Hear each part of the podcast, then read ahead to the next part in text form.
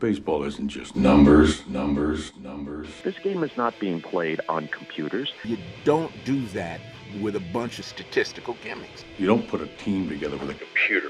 We're talking weighted runs created plus, expected wOBA, his sweet spot rate, defensive runs above average, average exit velocity, barrel rate, xFIP, BABIP, S I E R A. We are Above Replacement Radio. And welcome to Above Replacement Radio. We're talking baseball kind of whenever. I'm your host, Chris Yaps. Over there on the other side of the screen is Daniel Curran. How you doing, Daniel? Chris, I'm doing very well today. Uh, we've had a Hall of Fame election happen in the last few days. I gave my reaction for it, but you haven't seen it because I forgot to send you the file. But uh, by the time everyone is seeing this, it will be out. And uh, everyone will know my thoughts on this year's Hall of Fame election.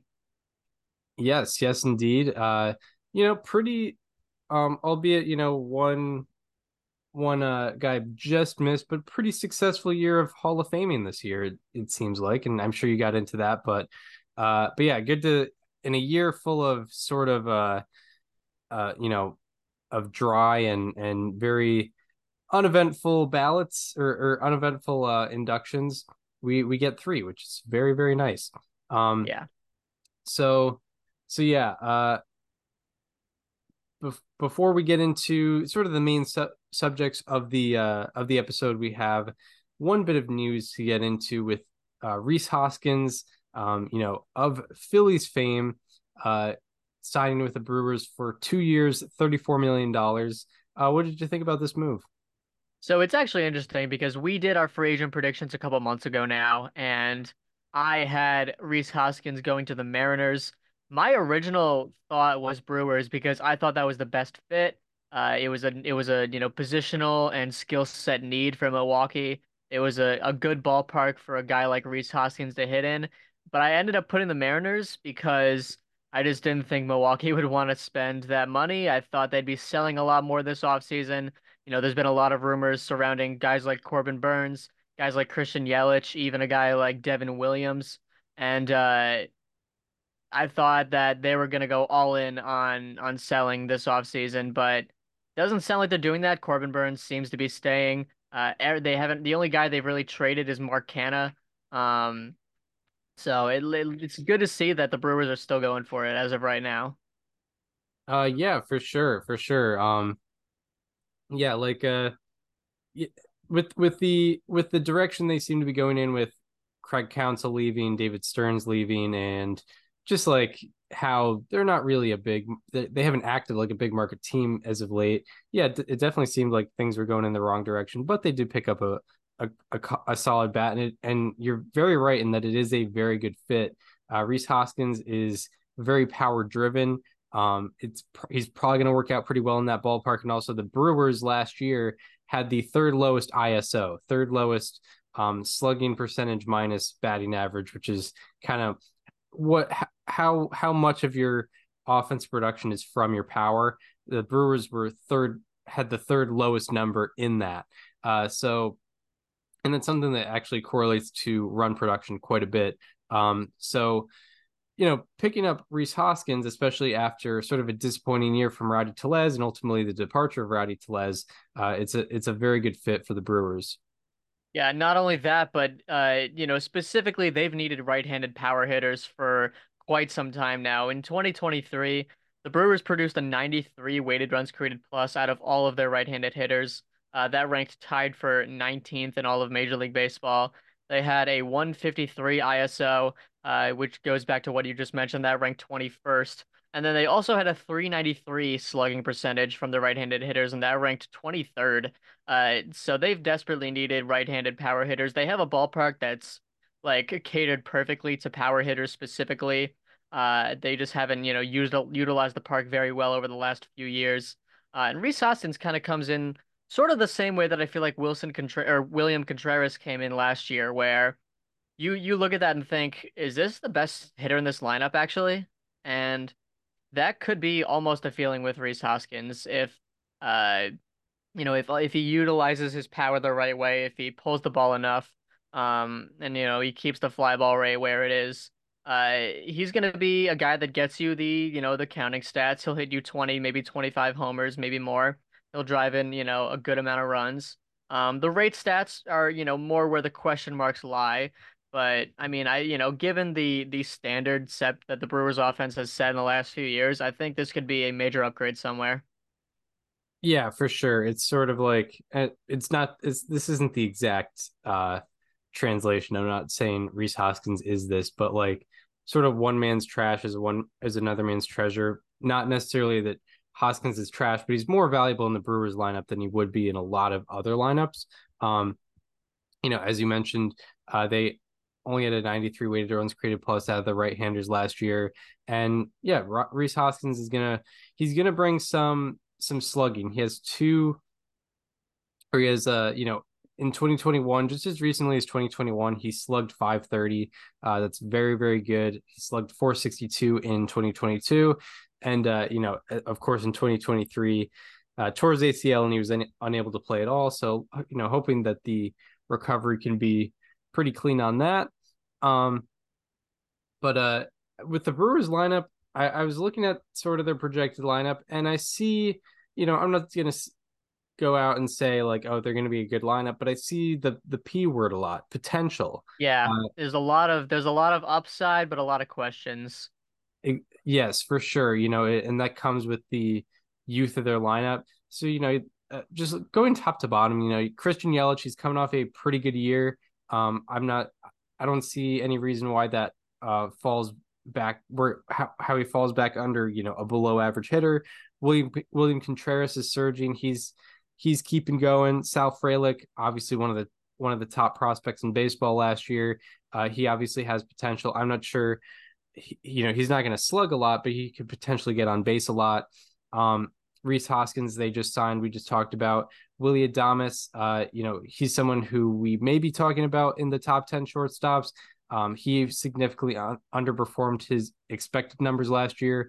Garrett Mitchell was a, was another guy who was a top prospect. He got injured last year. He, um, he seemed to be doing pretty well before he got injured last year. Uh, then Jackson Correa, Correa, who's uh, the number two prospect in baseball.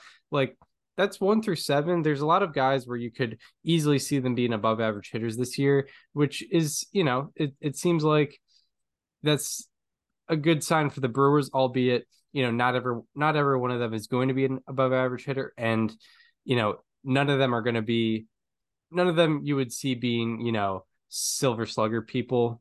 Uh, except for maybe William Contreras because of the um catcher thing. The competition at, at at his position. But um but yeah, I think there's I think there's some potential there.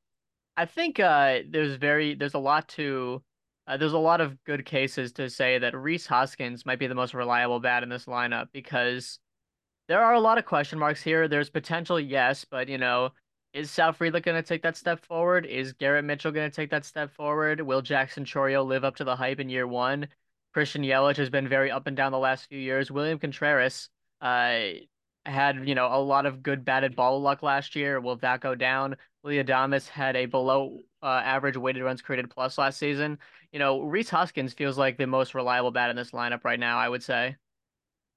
Yeah, for sure. Especially just looking at numbers, like he's he's been fairly consistently above average, like every single season, every single season of his career, with no matter the length of it, um, no matter the length of that season, he's been at, at least a one twelve weighted runs created plus.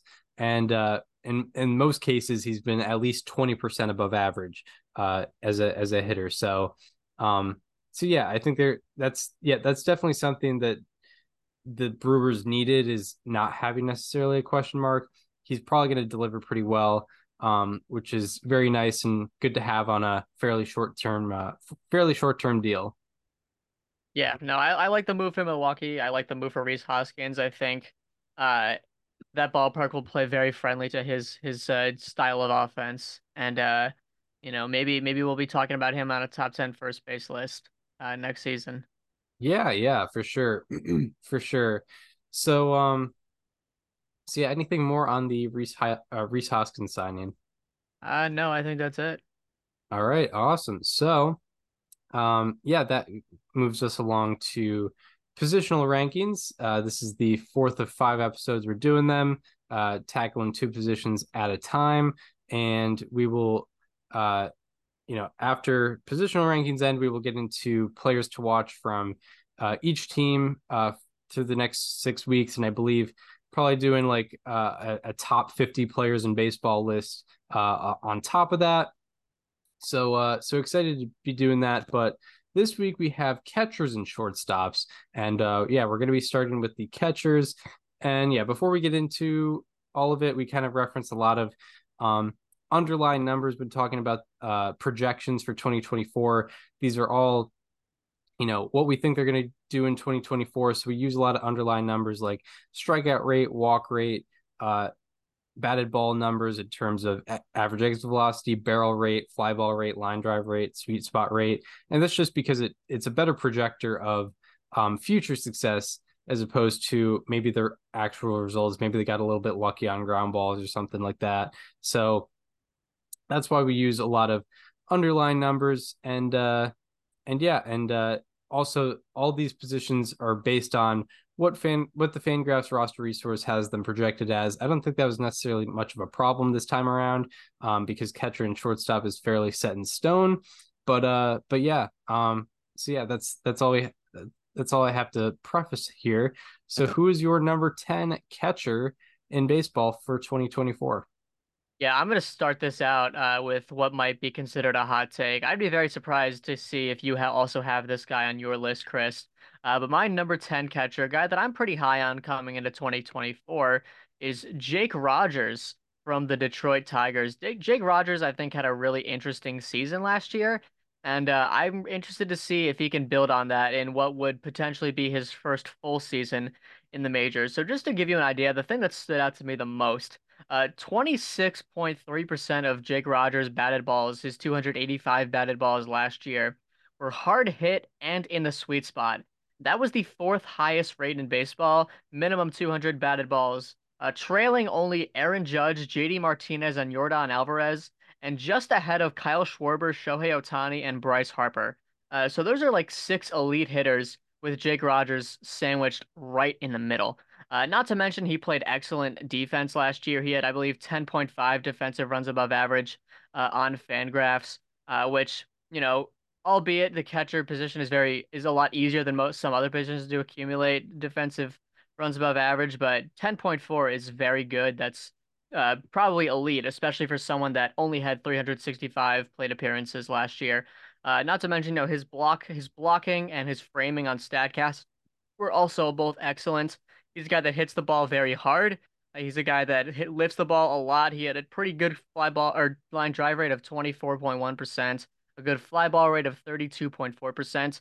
Obviously, Detroit is not the most ideal ballpark uh, to do that in, but you know what? He's he's been making it work, and I feel like there could be a lot of upside in a full season of Jake Rogers. So I have him in my number ten. Yeah, that is that is definitely a hot take. Um, yeah, I I. Uh... I was not really considering him. I don't, I don't think M L B Network uh, had had uh, him in their top ten. So yeah, it's That's definitely fine. It is definitely a uh, yeah the sh- the shredder. It's that's no uh, that's no diss to you. The shredder has been has been doing some interesting things as of late. But no, uh, I'm I'm fine with being like the lone Jake Rogers guy right now because I get it. Yeah, yeah. I mean, you're. You'll be the you'll be the first to the to the party, which is uh which is something to say. Um, so yeah, my number ten, my number ten had an excellent offensive year, and based on his offense, you could rank him potentially higher. But also, he's a he's a newer guy to the to the league, and I'm talking about Astros catcher uh, Yainer Díaz. Um, he slugged five thirty-eight with an eight forty-six O P S last year. Uh, and out of twenty-four primary catchers with three hundred fifty plus plate appearances last year, his slugging and O P S ranked first. Uh, he was basically, yeah, plate appearance for plate appearance, pretty much the best offensive catcher in baseball last year, which is pretty crazy to say.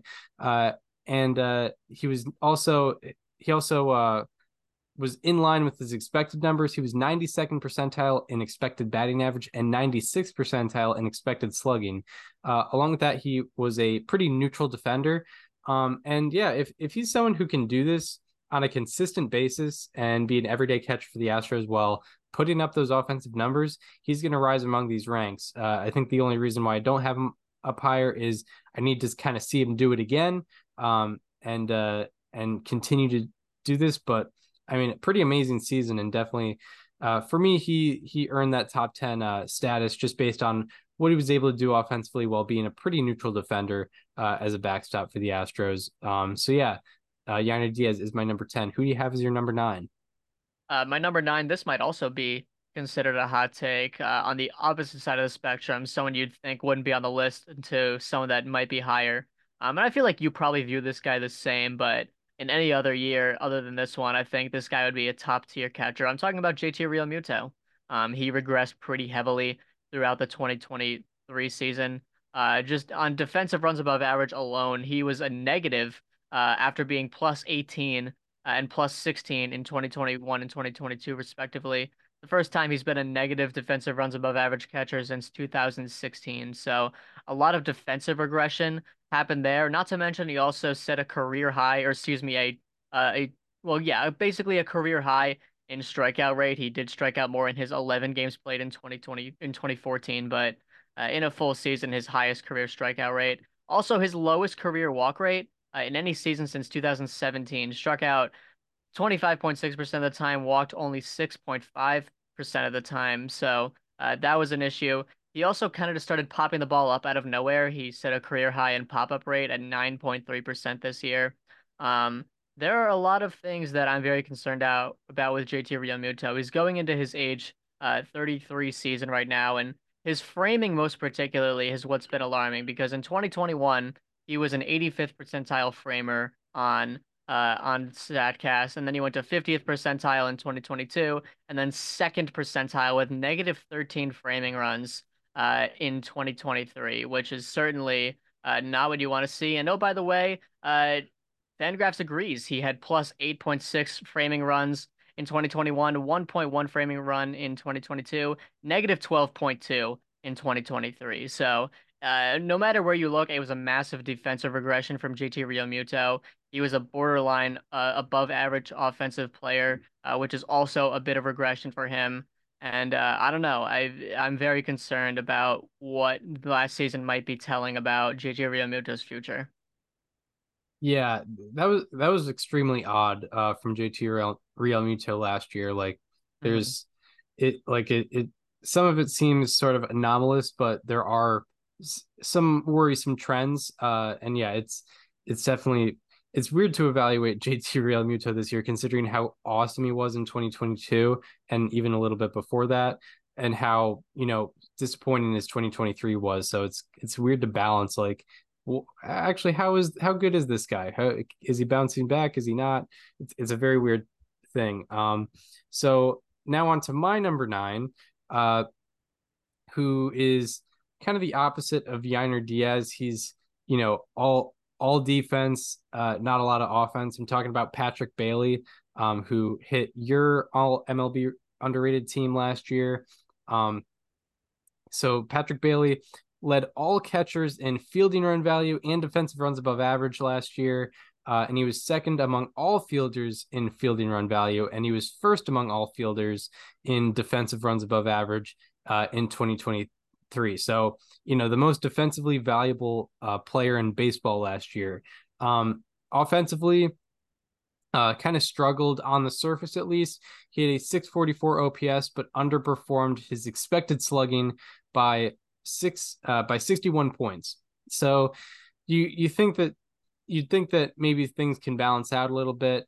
Um, and he underperformed his expected slugging on fly balls by three forty-five points. And I know that some of that is sort of natural when you're playing at Oracle Park, where there's a lot of deep parts of that ballpark. However, I think that might balance out a little bit, and Patrick Bailey can be a guy who could get a seven hundred O P S this year while being possibly the best fielder in baseball, which would uh, which would put him in the top ten for me. Uh, so yeah, that's Patrick Bailey at number nine. Who do you have for your number eight? Yeah, I mean, you pretty much nailed it there. Patrick Bailey was on my all underrated team, and I have him at number eight. Uh, I mean, yeah, you pretty much said everything that I was planning on saying. Um, you know, there are certainly improvements to be made offensively, but, you know, not only did he lead uh, everyone in fielding runs and in defensive runs uh, above average, uh, but he did it in ninety-seven games at the, you know, total. Uh, if we, you know, just imagine what that would look like in a full season. Like, we're talking Yadier Molina peak numbers, uh, if he can do that. And yeah, he he underperformed his expected numbers by quite a bit. His he had an expected slugging of four twenty and he slugged three fifty-nine, right? If that balances out, he's probably a league average hitter. And if he continues at, you know, that defensive pace while being a league average hitter, that's like a five and a half to six win season in, in you know, over the course of like one hundred thirty games played as a catcher. Um, and, you know, he needs to strike out less and walk more. I would, I would love to see that. But uh, yeah, I mean, he is an absolutely gifted fielder. Uh, blocking could be a little better, but he is a plus sixteen in framing runs, a one point eight seven pop time. Uh, each of those are elite, and also six, uh, six caught stealing above average runs, also ninety-eighth percentile. There are so many things that Patrick Bailey just not excelled, wouldn't even be the right word, just completely uh, lapped the field in last year at the catcher position defensively. Um, and he had, you know, on a rate basis, one of the best defensive catcher seasons we've seen since any sort of defense started being tracked, uh, going back maybe to two thousand eight when, you know, when framing runs started being tracked on FanGraphs. Uh, and he had two point eight wins above replacement in ninety-seven games with a seventy-eight weighted runs created plus. That's not normal. That does not happen. Uh, so, yeah, I mean, if he can be a league average hitter and keep up that defensive pace, we're looking at a guy that's going to be probably like top twenty uh, at the very least in the league in F four among position players. So, yeah, I have Patrick Bailey at my number eight, and that might even be an understatement come year's end.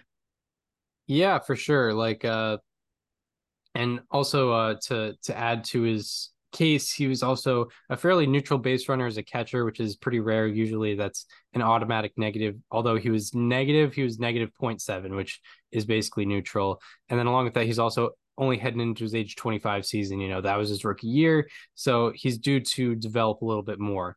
Um, so now on to my number eight, uh, who is one of the better offensive players at this position, uh talking about Wilson Contreras of the Saint Louis Cardinals.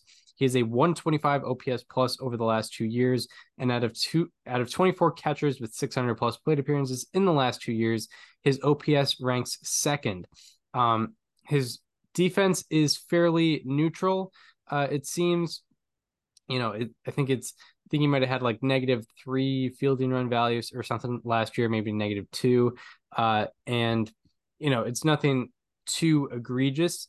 Uh, so having that, so him having that along with great offense is a very good combination. Uh, the most alarming thing about uh, last year, and maybe why I don't have him higher, is he ran zero point nine less feet per second than he did in twenty twenty-two, which is a sign of uh you know slower speed, and he had uh, a fifteen percent extra base taken rate, which was twenty-three percentage points less than the year before. So it seems like he is a he's going to be very negative on the bases, albeit his offense is pretty awesome for a catcher and his defense is fairly neutral. So I have him at number eight. Uh, what is your number seven? Um, at number seven, I have another uh. kind of sneaky pick, maybe. I don't know if this is really considered sneaky because this is a name that pretty much most baseball fans know. Uh, but I'm more just predicting a breakout for him next year. I'm talking about Francisco Alvarez uh, of the New York Mets. There are a lot of things that he did well last year. There are a lot of things that he didn't do so well. I mean, first of all, uh, he's an elite framer already, you know, plus nine framing runs, uh, very good defensive runs above average last year, seventeen point nine. And only uh, one hundred twenty-three games and four hundred twenty-three plate appearances.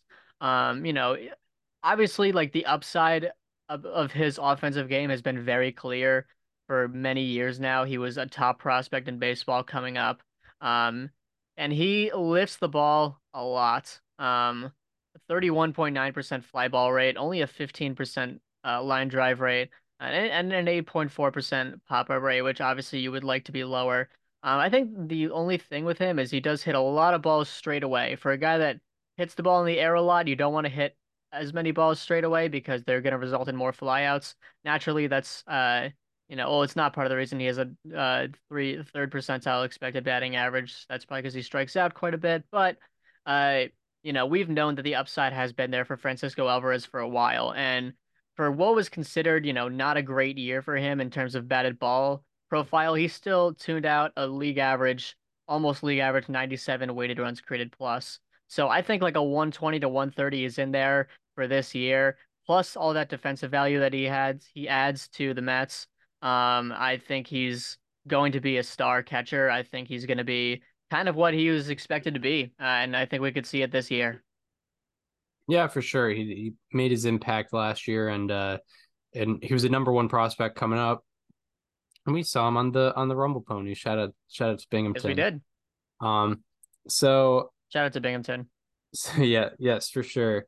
Um, so this is where uh, my number seven comes in. I'm talking. I'm going with uh, J T Realmuto here, who you put at nine. Um, yeah, things were extremely weird with uh, J T Realmuto last year. From twenty twenty-two to twenty twenty-three, his fielding run value went from thirteen to negative nine. His extra base taken rate went from fifty-four percent to thirty percent. B S R went from uh, plus six point six to negative one point five. His O P S plus went from one thirty to one oh six. All of those were at least eight-year lows, uh, which is just incredibly weird. It, it seems very, very random. Um, I don't know what was going on there. I don't know if it, if it's a trend or, you know, like a, with a lot of these guys, I don't know if that's a trend or if that is just an outlying season. So I would imagine some of those are outliers, or I imagine some of those number, at least some of those numbers are going to balance out. And that's why I think he will be, you know, still a top seven catcher. Um, but yeah, there, there are some things that are definitely alarming, uh, with the extra base taken rate being, being as low as it was, the B S R being as low as it was, and also, uh, you know, hitting. He was he was worse at hitting last year, it, and all these numbers were at least eight-year lows. So, um, so yeah, that's that's what dragged him down. I think last year he was a consensus top two catcher, so it's weird to have him down so low on our list this year. Uh, but that's that's that's how fast, you know, things sort of tapered off for him last year, and you know, there's there's some new blood at the position as well, which uh, which came up came up above him. So yeah, we'll see about J T Realmuto this year. It's, you know, was last year sort of a trend, or was it just a weird season? Um, who is your number six? At number six, this might be another hot take. You're probably going to have this guy uh, at higher than six, and that's totally fine. But I put Will Smith at six um, of the Dodgers. He is coming off a career low in weighted runs created plus at uh, only one nineteen. You know, he was, You know, I think his biggest uh, asset has always been his offense. He was kind of recognized as the best offensive catcher in baseball for a while. Um, I don't know if he still holds that title with a one nineteen weighted runs created plus last year. And he still did a lot of things very well. You know, I mean, a one nineteen is still very good. He had his best base running season. He had a strong defensive season on FanGraphs, but not quite on Baseball Savant. Uh, he was good at blocking and he was good at pop time, but Uh, his framing regressed this year to a negative three. Uh, and in fact, he's also kind of always struggled with framing uh, since he's come up. But and that's a lot of the reason. But his batted ball profile also uh, kind of went down a bit uh, in the last year. Um, he he dropped he dropped some in exit velocity. Um, he did have a decent sweet spot rate, but his expected numbers uh, did take a bit of a dip. Uh, four seventy-three and four seventy-two uh, expected slugging, respectively, in twenty twenty-two and twenty-one. Only at four thirty-five this year. He went down about forty points in its in expected slugging. Um, and his defense has been, you know, all right. Uh, I mean, by by like elite catcher standards, I would say. Um, but there are definitely some better defensive guys out there.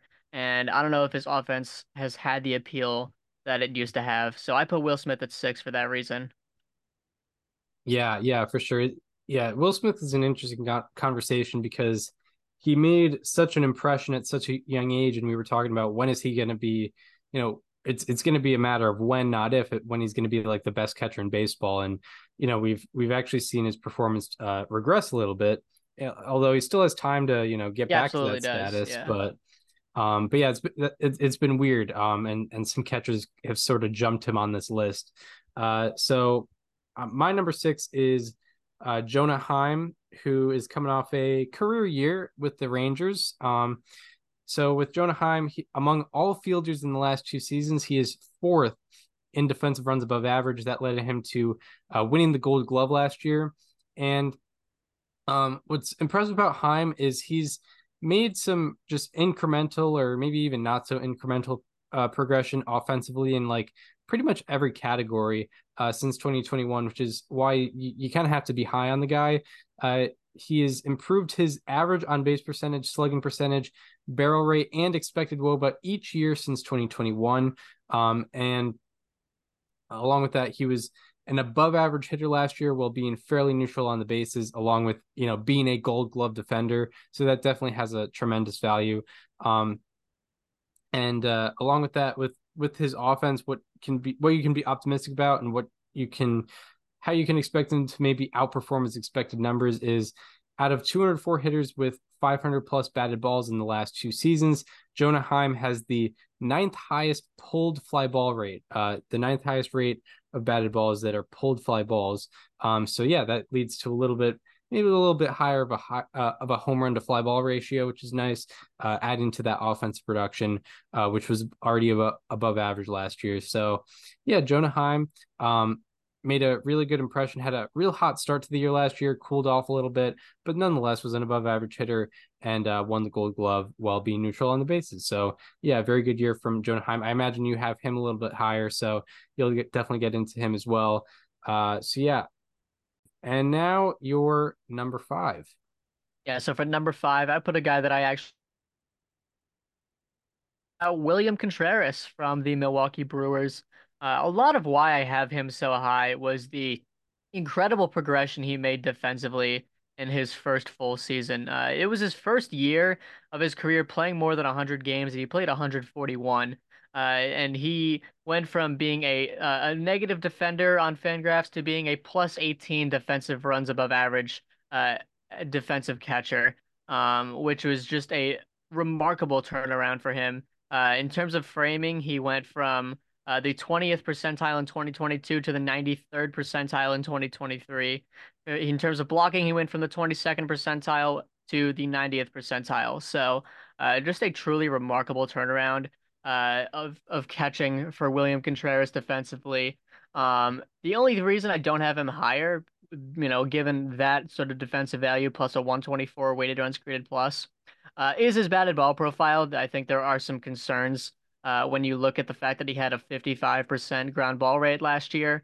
Um, you know, it's it, you definitely want, I don't think there's any scenario where you want a guy to have a fifty, fifty-five percent ground ball rate, especially a guy that, you know, has a ninety-one point three percent or ninety-three point, ninety-one point three mile per hour exit velocity and a forty-eight point four percent hard hit rate. Uh, so I'd need to see William Contreras lift the ball a little bit more. He only had a twenty percent fly ball rate last year and a nineteen point nine percent uh, line drive rate. I would like to see both of those go up at least five percent in the next year. Uh, and I think I could put him a lot higher on this list if he does those things. Um, and honestly, just to sum it up, a twenty-six point nine percent sweet spot rate, second percentile in the league. All his expected numbers were pretty far below what he actually did produce uh, because of that. Uh, the one good thing he did, given this batted ball profile, was hit a lot of balls up the middle. Obviously, uh, you know, uh, ground balls up the middle are have a lot higher chance of being hits now, and they did in twenty twenty-three. So that probably helped a lot with uh, his expected numbers and his actual numbers. Um, but I still would like to see him lift the ball a little more and ground out a little less. Right, right, right. Um, so, yeah, uh, my number five is that's where I put uh, Will Smith, uh, different Will. But, yeah, I have, I have Will Smith number five here. Um, so, so yeah, he's, he's interesting because like I said, uh, you know, after, even after like twenty twenty, when he had a great, you know, shortened season, and especially after twenty twenty-one, when he had a very good full season, we were like, okay, this guy, he's really emerging. He's going to be one of the best catchers in baseball. And he's still, you know, in my mind, a top five catch, catcher, in your mind, a top six catcher. Um, but it's, it's not what we would have expected, you know, a couple of years ago. And that's largely because his off his offense has very slightly tapered off each of the last two seasons. Uh, from since twenty twenty-one, his O P S plus has gone from one twenty-seven to one twenty-four to one fourteen, and his slugging has gone from four ninety-five to four sixty-five to four thirty-eight. Um, so yeah, and his home run total has gone from twenty-five to twenty-four to nineteen, all in pretty a pretty similar ballpark of uh of plate appearances, so it's not necessarily a a playing time thing. Um, and along and along with his offense slightly tapering off, his defense has stayed fairly neutral, so nothing to put against him, but also nothing to add to his case either. Um, so yeah, a one a one nineteen O P S plus over the last two years with fairly neutral defense. Like, you know, he's he's been pretty good, and that's why, you know, still have him uh, still have him as number five. But yeah, it's it's he's definitely gone down the list over the past couple over the past couple years. Um, who do you have as your number four? Uh, number four, I have uh, I have Jonah Heim, uh, and I think Jonah Heim is kind of talk about is kind of how I talk about uh, my hypothetical uh, dream scenario for a guy like Patrick Bailey. Bailey actually had a higher defensive runs above average last year than Jonah Heim, despite about forty less games played. Uh, but Jonah Heim has been a league average hitter, or right around a league average hitter, for the last couple of years now. Uh, yeah, ninety-six weighted runs created plus in twenty twenty-two, one oh three in twenty twenty-three, and his expected numbers are kind of right with his actual numbers. His expected batting average was only three points lower than his actual. His expected slugging was four points lower than his actual. Um, and not to mention, he doesn't strike out a whole lot. He walks a decent amount, a little below the league average at eight percent, but, uh, you know, for a catcher, I mean, you take that any single day. Yeah, and not to mention, he's been maybe the best defensive catcher in baseball over the last three seasons. Uh, almost, yeah, over fifty defensive runs above average over a three-year span is pretty ridiculous.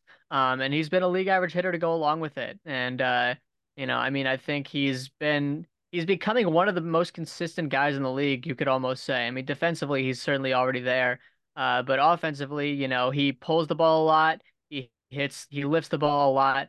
And if you do those things, you know, you'll find your way into a lot of hits, uh, no matter what your expected numbers say. So I put Jonah Heim at number four. I mean, I think he's coming a lot, becoming a lot more consistent with it.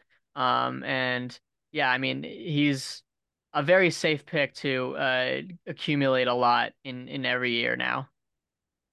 Yeah, yeah, for sure. Um, and, and something, something that I really liked about him is that he's just made incremental offensive improvements to his game uh, each of the last two years, which is very nice.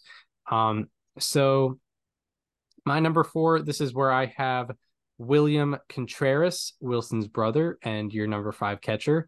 Um, yeah, William Contreras, very interesting player considering, you know, the um, all the variance that's going on here, like a randomly great defensive season, um, randomly high uh, actual numbers over expected numbers. Uh, but just to break down William Contreras, over the last two years, he has a one thirty O P S plus, and out of twenty-four catches with six hundred plus plate appearances in the last two years, he leads in O P S. Uh, also from twenty twenty-two to twenty twenty-three, his fielding run value went from negative seven to plus eight.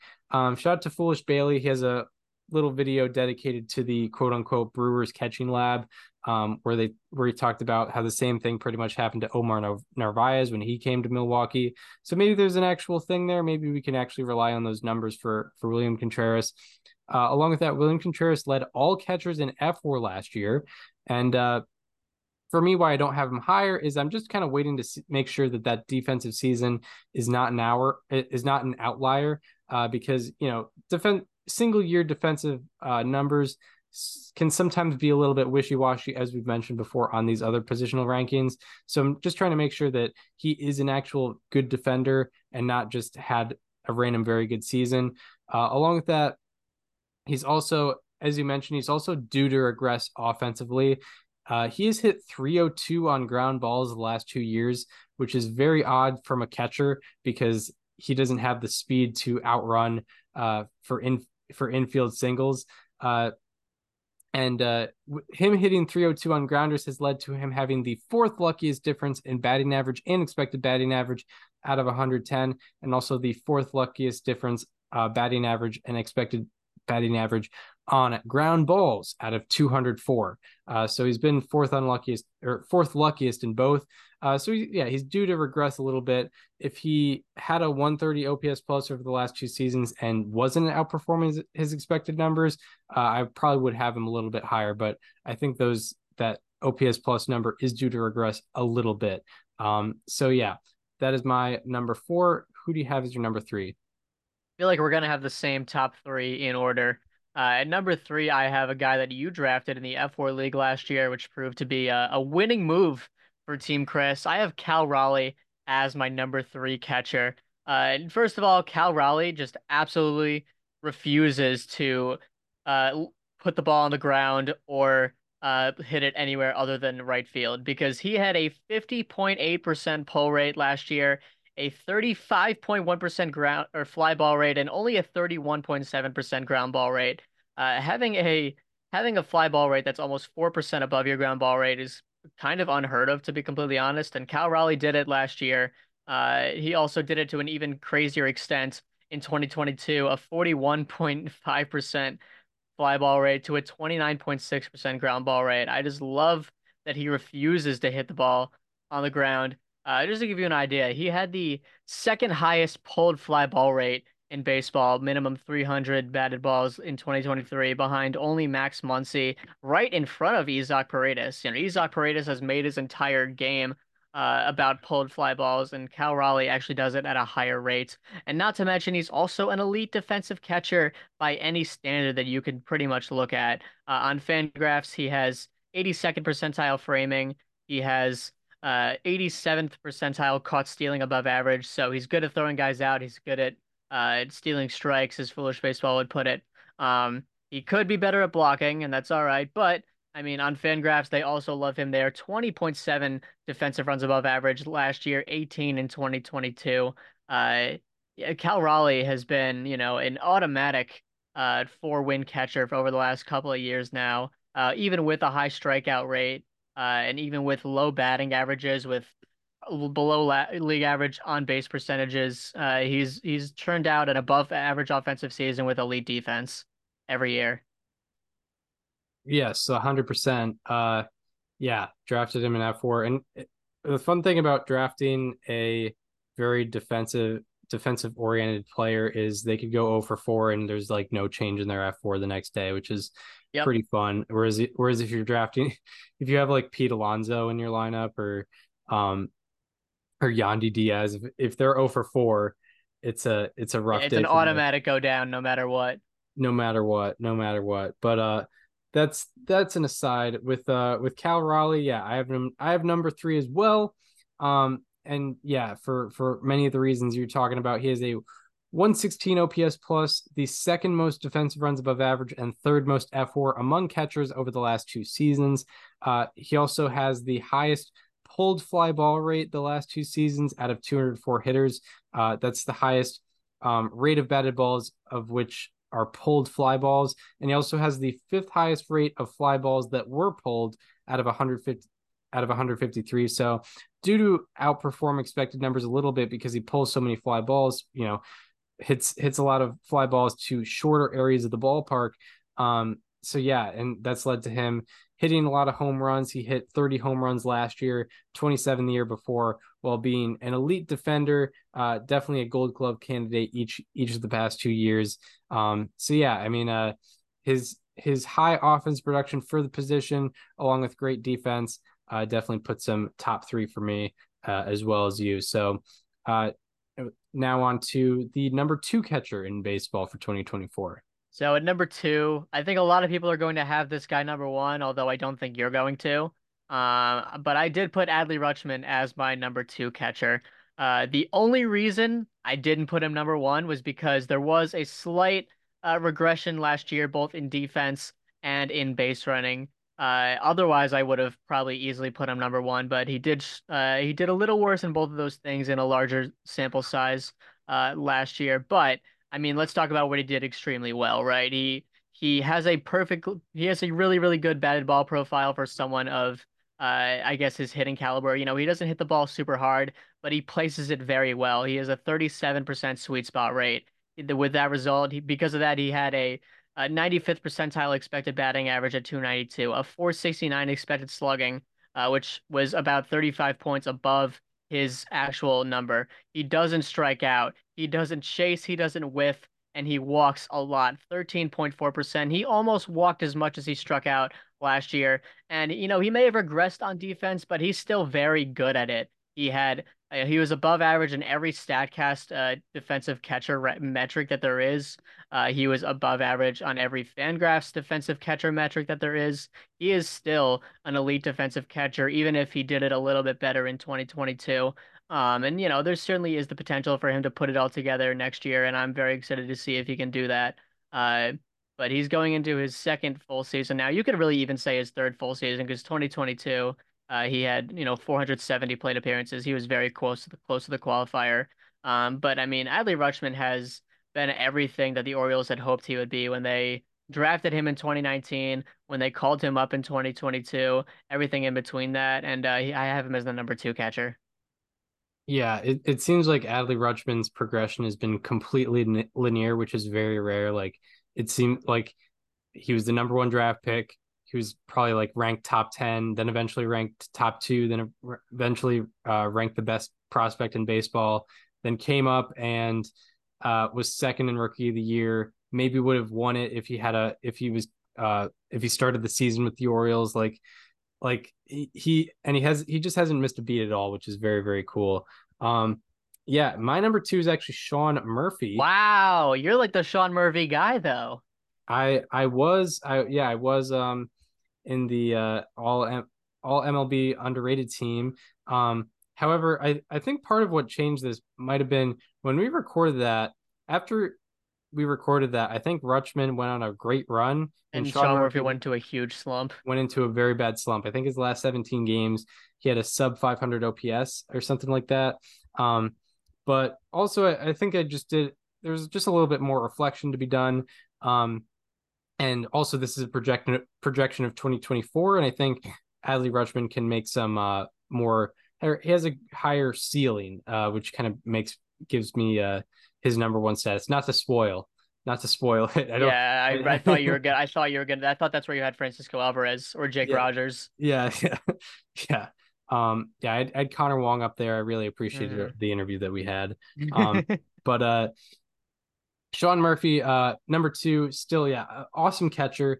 Uh, over the last two years, he has a one twenty-three O P S plus, the third most defensive runs above average, and the second most F W A R among catchers over the last two seasons. Um, he underperformed his, his expected numbers, but I think part of that had to do with where he was hitting his fly balls. He only pulled twenty-three percent of his fly balls last year and sent forty-four percent of them straight away, which was the sixth high, sixth highest rate out of one hundred fifty-three. Um, the league has slugged seventeen twenty-four on pulled fly balls in the last two years and five sixty-nine on straightaway fly balls. Um, so he, so th- that has led to, um, him having worse results on on the on the fly balls. So uh with Sean Murphy, why I think I have him below Adley Rutschman is um is just because Adley Rutschman actually does have more F W A R over the last two years, and also Adley Rutschman is younger and I think has a little bit of a higher ceiling, and I think some of those either base running or defensive regressions could have been potential outliers, so he might be growing his game a little bit further. So uh but uh what is your case for Sean Murphy as the best catcher in baseball for twenty twenty-four? Yeah. Um, you know, I think on a rate basis, I really liked Sean Murphy's twenty twenty-three a lot more than Adley Rutschman's. Um, Sean Murphy had almost two hundred fifty less plate appearances. He had four thirty-eight compared to Rutschman's six eighty-seven. Uh, he only lost to him in F W A R by zero point nine. Uh, he, they, he slightly edged him out in weighted runs created plus one twenty-nine to one twenty-seven. Uh, every expected metric was uh, pretty awesome. And I know that, you know, the reason you obviously explained the reason why he uh, didn't perform up to his expected numbers was because he hit a lot of balls straight away, and the expected numbers don't account for that. But there is something to be said, I think, about uh, a five twenty-five expected slugging from the catcher position, a fifteen percent barrel rate from the catcher position. Uh, I mean, Sean Murphy hits the ball hard. Uh, he hits it in the sweet spot thirty-six point three percent of the time. He walks a lot, and he is the best blocker in baseball. He was last year, fifteen blocking runs above average. Uh, he was eighty-fourth percentile or higher in every Statcast defensive metric. He had double the amount of uh, defensive runs above average compared to Adley Rutschman, despite much less time behind the plate. Uh, and I think, uh, I think Sean Murphy has a you know great chance of doing that again next year. You know, I think obviously you mentioned the improvement that needs to be made was the, uh, you know, the spraying of his fly balls a little more to to left field rather than center. But, you know, I think there is a there last year, at least, there was a pretty drastic difference between the two of them in fielding. And I think offensively, they were kind of uh, very similar. So, I, you know, the de- the defensive edge really put Murphy above and beyond for me. Um, but I mean, yeah, there is an easy case to be made for either one as the number one catcher. Yeah, right, right, right. And also, we mentioned Sean Murphy's expected numbers. He also led catchers in O P S uh, out of among catchers with six hundred plus plate appearances, or not six hundred plus, four hundred plus plate appearances last year. Sean Murphy had the highest O P S. So it's not just that we're relying on expected numbers. He does have quite the pedigree um, in the on the surface numbers as well. So yeah, Adley Rutschman, I have I have Adley Rutschman number one, um, and maybe those uh, F four numbers are skewed a little bit by um, him just playing more than Sean Murphy did last year, but I think that also ha- has its own value in it as well. Um, but Adley Rutschman over the last two years has a one twenty-nine O P S plus uh, over um, and the most F four among catchers over the last two seasons. Out of twenty-four catchers with six hundred plus plate, plate appearances in the last few years, he is third in O P S plus, or third in O P S, uh, second in walk to strikeout ratio, and leads in on base percentage and weighted runs created plus. And he's also fourth in B S R because of his uh, forty-nine percent extra base taken rate over the last two seasons. Uh, he also leads catchers. He also leads all catchers over the last two years in both hits and walks. So that's where that on base percentage definitely comes in. Uh, also last year, he was ninetieth percentile or higher in strikeout rate, walk rate, whiff rate, expected batting average, and expected W O B A. And he also has a plus seventeen fielding run value over the last two years. Uh, so yeah, and uh, he is heading into his age twenty-six season, I believe, maybe twenty-seven, uh, but still a, a pretty young, pretty young player. Um, who has very, very good underlying numbers uh, with himself, just great strikeout to walk numbers. Uh, I think average, like fairly average, I, fairly average, like exit velocity numbers, but this uh, with how often he's putting the ball in play, he's due to have very good offensive results, which he has had, you know, a one twenty-nine O P S plus over the last two seasons, um, along with per, very positive uh, base running and defense. So yeah, um, That's uh yeah that's my case for Adley Rutschman as the best catcher for twenty twenty-four. Um, I, is this the or this might be only like the second time we've had a different uh number one. Uh, because uh, let pitcher, me go through the lists in my head. Um, because yeah, it's been Corbin Carroll for left field, uh, Aaron, Aaron Judge, Judge for, for center, center field, field, Ronald Acuna Junior for right field. We had different starting yeah. pitchers, which is. It, which is due to happen. You had um, Strider and I had Wheeler. Uh, I had Freed and you had uh. You had Freed, Wheeler. you had Freed, and I had Wheeler. Yeah. And then uh, and then third yeah. base was then... Jose Ramirez. We both had, and first base was Freddie Freeman. So only the second time we have a different number one.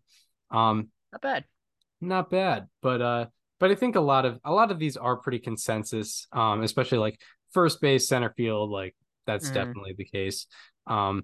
So, all right. So now on to wait. We gotta we gotta uh, oh, yeah. review, or like review our lists. Yeah, or ten through one because yeah, we did, we definitely had some discrepancies. I had some guys on my list that you didn't have. You guys, you had some. Yeah, I will say Yainer Díaz was my eleven. Um, Wilson Contreras was probably my twelve as well. Right, right, right. Um, Jake Rogers was like your twenty-three.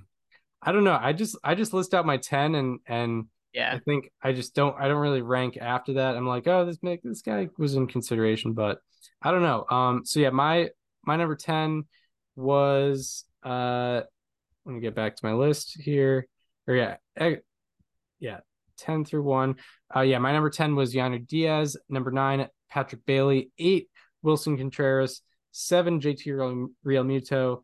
Six, Jonah Heim. Five, Will Smith. Four, William Contreras. Three, Cal Raleigh. Two, Sean Murphy. One, Adley Rutschman. What is your ten through one? Yeah, so at number ten, I put Jake Rogers. At number nine, J T Realmuto. Number eight, Patrick Bailey. Number seven, Francisco Alvarez. Number six, Will Smith. Number five, William Contreras. Number four, Jonah Heim. Number three, Cal Raleigh. Number two, Adley Rutschman. And number one, I had Sean Murphy. Yeah, absolutely. Absolutely. So, yeah, um, now we will get on to the captains of the infield. the shortstop position, which, uh, yeah, the theme of t- today's episode is definitely like defensive value, because both definitely is, both yeah. positions have tremendous defensive value, and a lot of like not a lot of lists can you have like average or below average offensive players on a top ten list, but catcher and shortstop, there's there's going to be a couple that are like that. Um, so on um, so yeah, I'll start with the uh, I'll start with the shortstop since you went with you started with the catchers. And uh, this is this take, you know, it might be a hot take. I don't think it just based on his numbers last year. I don't think it's really a hot take really at all. Um, but it might be seen as this based on the namesake. But at my number ten, I have Carlos Correa. Um, he had he's another guy who just had a very weird year last year. And I don't know how much that has to do with his injury last year. And I don't know if that injury is going to linger on to this year. So I, I have to be hesitant on him for twenty twenty-four. Uh, but in twenty twenty-three, for non twenty twenty seasons, he suffered career lows in average on-base percentage, slugging, O P S, B S R, and wins above replacement. Um, the reason why I uh, am having him top ten is given his one thirty-four O P S plus uh, the previous two years in fairly neutral defense, I think he's due to be due to bounce back a little bit and be a solid shortstop, be like a three three win, maybe four win season. He could get back to that six win status, who knows? But um, but for now, my optimism, albeit is a little bit shaky, I still have some optimism for Carlos Correa and uh, and him bouncing back uh, from a below average offensive season, as well as a horrible base running season yeah. and a pretty neutral defensive season. So who do you have as your number ten? So at number ten, I have uh, another guy that maybe is a surprise given the numbers he put up next year, but I have J P Crawford from the Seattle Mariners. You know, I think results wise, J P Crawford was more than the tenth best catcher in twenty twenty-three. Uh, but, you know, this list is supposed to be going into twenty twenty-four, and a lot of his season just has the feels of we're going to look back at twenty twenty-three as J P Crawford's career year. Um, he put up four point nine F W A R in six hundred thirty-eight plate appearances. Um, and he kind of has the, uh, you know, the sort of Isaac Paredes, uh, Lane Thomas sort of build where uh, he accumulates a lot of stats, despite uh not as good expected numbers, specifically on the slugging side of things, because he hits a lot of fly balls and he pulls the ball a lot. He had a forty-three point five percent pull rate last year, a twenty-three point seven percent fly ball rate, which is around the league average. But, um, you know, I mean, I think anecdotally, you know, he hit uh nineteen home runs last year after not hitting more than double digits at any other year of his career, I believe, um, which was dope. And I think that was kind of just, you know, he pulled a bunch of fly balls and found his way into it because, I mean, you know, he only had a, a sixteenth percentile barrel rate last year, only four point eight percent, three point one barrels per plate appearance, per, plate appearances. Um, he also was very shaky on defense. He had minus eight outs above average, which is, uh, to be honest, kind of on par with where he's been for a lot of his career. He actually, it's actually a slight improvement uh, over twenty twenty-two.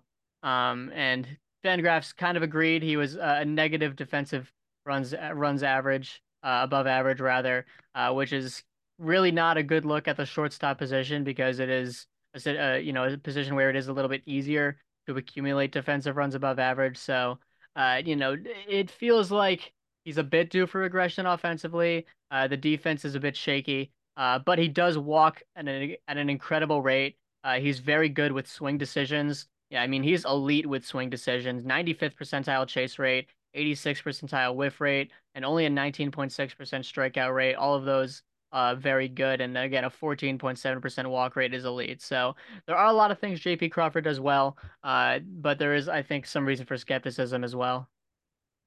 Right, right. So now on to uh, my number nine, which is Uh, Willie Adames, uh, who I kind of prefaced before earlier in the show talking about the Brewers lineup. Um, yeah, Willie Adames is an interesting player. Uh, over the last two seasons, he has a one oh three O P S plus and the second most defensive runs above average and seventh most F W A R among shortstops. Uh, he had a nine, he had a ninety-five O P S plus last year, which is obviously five point five percent uh, below league average. uh, but he is due to have uh, just better offensive results. He had the fifth unluckiest difference in batting average and expected batting average out of one twenty-nine, and the seventh unluckiest uh, W O B A and expected W O B A difference. So I could see him easily being an above average bat once again, while being a pretty like gold glove quality defender. I mean, second most defensive runs above average over the last two seasons is nothing to scoff at at all. And uh, I was very close to putting him number eight, uh, but just for whatever reason, I think just uh, put him number nine. And yeah, I think, I think there's a lot of, op- I think there's some optimism to be had with Willie Adames, who's kind of had a, a little bit of a career re- renaissance since going to the, uh, the Brewers. Uh, who do you have as your number nine? Uh, we're actually doubling up here. I also put Willie Adames as my number nine shortstop, so we agree on that. Uh, yeah, I mean, Willie Adames is an elite defensive shortstop. Uh, over, you know, he has uh, about like, what, thirty, uh, close to like twenty-five, actually twenty-five to thirty uh, defensive runs above average over the last two seasons. Uh, and yeah, he's been an average offensive bat. He was slightly below average last year. Uh, and his expected numbers do suggest he's due for a little bit better. Uh, you know, his expected batting average was uh, twenty-three points lower than his actual batting average, or twenty-three points higher, excuse me, than his actual batting average. His expected slugging was twenty-nine points higher than his actual slugging. So, uh, you know, there is potential that he can get back to being an average offensive bat, maybe even slightly above average. Uh, but there are some things that I don't like about Willie Adames last year, and one of them, the most of which, was that his... Uh, His average exit velocity dipped by one and a half miles an hour. And I know that doesn't seem like a lot, but over the course of four hundred batted balls, which he has pretty much in each of the last two seasons, that's not a very good thing. Uh, an eighty-seven point four percent exit velocity is not good for somebody who has a thirty-one point five percent fly ball rate. You know, it will, you know, you will find your way into twenty-four home runs like he did last year. Um, But, you know, in terms of rate stats, it's only going to hurt you. You know, that's a large part of the reason his O P S has dropped over one hundred points between twenty twenty-one and twenty twenty-three, where he instead had an eighty, eighty-nine point five uh, average exit velocity compared to eighty-seven point four. So that two miles an hour, that makes a one hundred, essentially a one hundred O P S uh, difference. Um, So, I mean, you know, I like the batted ball profile, but I don't like it with that exit velocity combination. And that is actually a case where you either need to uh, hit the ball on the ground a tiny bit more, or really just hit line drives, because a twenty-two point three percent line drive rate is something that I would like to see go up from Willie Adames. I'd like to see him definitely above the league average at least, but I would like to see it in like the twenty-six to twenty-seven range uh, if that's how hard he's going to be hitting the ball. Uh, but he's an elite defender, so I do have him at number nine. Yeah, Willie Adames, uh, shout out, getting getting some top ten recognition. Uh, number eight, I have J P Crawford. Um, yeah, interesting player to look at because, yeah, the, last year definitely seems like a weird outline season in, in a positive direction. Uh, yeah, he had an offensive, just an, just an offensive renaissance last year. From twenty twenty-two to twenty twenty-three, he increased his average exit velocity from eighty-five point one miles per hour to eighty-eight point three miles per hour. Uh, you know, three point two mile per hour difference in one year is is pretty astounding. He also increased his fly ball rate from eighteen percent to twenty-four percent, his pull rate from thirty-four percent to forty-three percent, and he decreased his ground ball rate from forty-seven percent to forty percent. Uh, that was all while leading the American League in walks, uh, which is pretty astounding. You mentioned that walk rate, it's over fourteen percent, which is really, really good. And his O P S plus, uh, which is, you know, the on, on the surface non-expected number, Uh, that jumped from one hundred, which is an above, which is an average hitter, to one thirty-one, which is thirty-one percent above average, and uh, that resulted in him being fifth among M L B shortstops in F four last year and second in offensive runs above average. Uh, so yeah, the reason I don't have him higher is I need to I need to see him do that again in order to be, you know, that top six, top five status, um, where uh, you know. where he was last year, you know, fifth most uh, F four among M L B shortstops last year. So if he does that again, um, he he rises up the list. But that that does seem it, these numbers do seem very weird, and and we could be seeing this as a I haven't or uh, that uh, player who had that one season. You know, if he could be in part two of that uh yep. of that of that draft. So who knows? But um, overall, just like looking at everything underlying and on the surface just went up last year for him last year. And I think he's heading into his age twenty-nine season, if I'm not mistaken. Um, so, yeah, it, it seems like good things could be ahead for J P Crawford uh, in the middle, in the middle or at the top of that uh, Mariners lineup. Uh, who do you have number eight? Yeah, so we actually we agreed on number nine, and we swapped our eights and tens because I have Carlos Correa in my eight. And, yeah, I mean, what a wretched season it was for him. A negative nine point two B S R, uh, a ninety-six weighted runs created plus, a sub four hundred slugging percentage. Uh, yeah, I mean, only a one point one F four. It was, it was really, really bad. It was just not a good season for Carlos Correa. Uh, but, you know, he did, he did keep right around the same batted ball profile.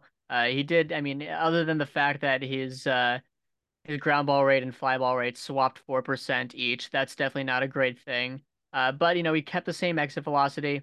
Um, you know, he did, he did decrease a few things there, but, you know, I mean, I still think, you know, it is only one, uh, a down year, and I'm still open to the idea that, um, you know, he could, he could rebound and get back to what he used to be, or at least, you know, much closer to that than what he was last year.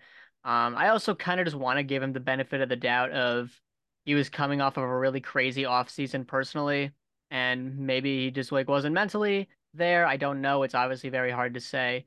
Um, but, you know, I feel like he's going into this year, uh, you know, not having come through that, not having gone through that crazy offseason where he signed with, or he agreed to terms with two different teams, had them back out because of health reasons, only to, you know, lose out on six years and like two hundred million dollars Uh, you know, in, in contract uh, negotiations, um, you know, and I, I want to believe that there'll be more of a fresh start coming into this spring training for him. Uh, so, you know, maybe this pick is more based on vibes uh, than anything else, but I did put him at number eight, and I really am open to the idea that he's going to be a three to four win player at the very least again next season. Yeah, sometimes you got to go with the vibes. Sometimes the vibes mm-hmm. lead you in the right direction.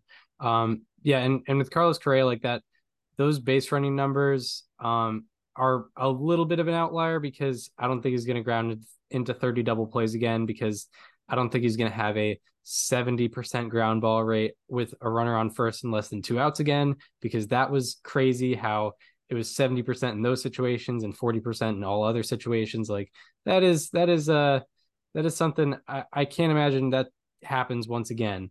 Um, so I think those base running numbers will go up, and also he was a premier hitter before last year, and uh, that could easily get back. He could easily get back to that. Um, hopefully that foot and ankle are, are in good shape. Uh, so yeah, now on to my number seven, which is where I put uh, Bo Bichette, um, who, you know, I mean, one of the best, one of the best offensive players um, at this position. And I think some people might have me underrating him a little bit.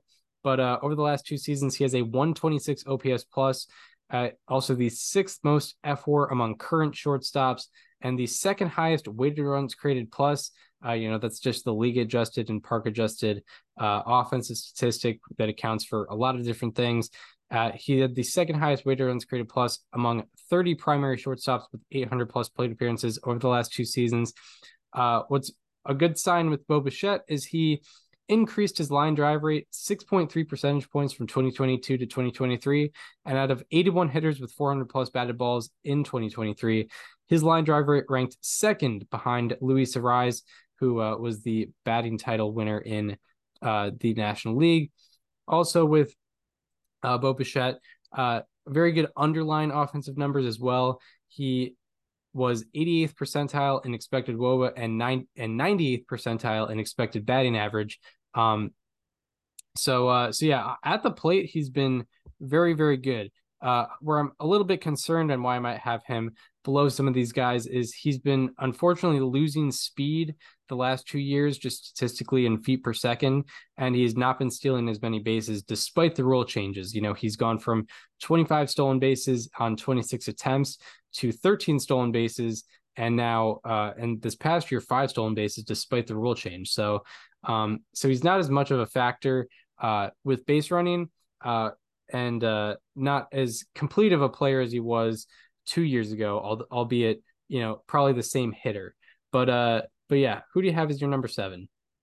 Um, at number seven, this is where I put Xander Bogaerts. Um, who had pretty much by all accounts his worst offensive season since twenty seventeen uh, in twenty twenty-three in his first season with the Padres. He had his lowest batting average since then, his lowest on-base percentage since then, his lowest slugging since then, and then by, you know, by association, his lowest O P S and also his lowest weighted runs created plus, uh, despite the, you know, the, the ballpark change uh, that worked a little more in his favor. He also had his first negative B S R season since two thousand eighteen. Uh, and from a batted ball standpoint, he had his highest ground ball rate since two thousand fifteen. He had a forty-nine point eight percent ground ball rate last year, which I don't love. He had his lowest uh, line drive rate uh, since two thousand sixteen. Uh, so there are a lot of places where he kind of regressed offensively last year.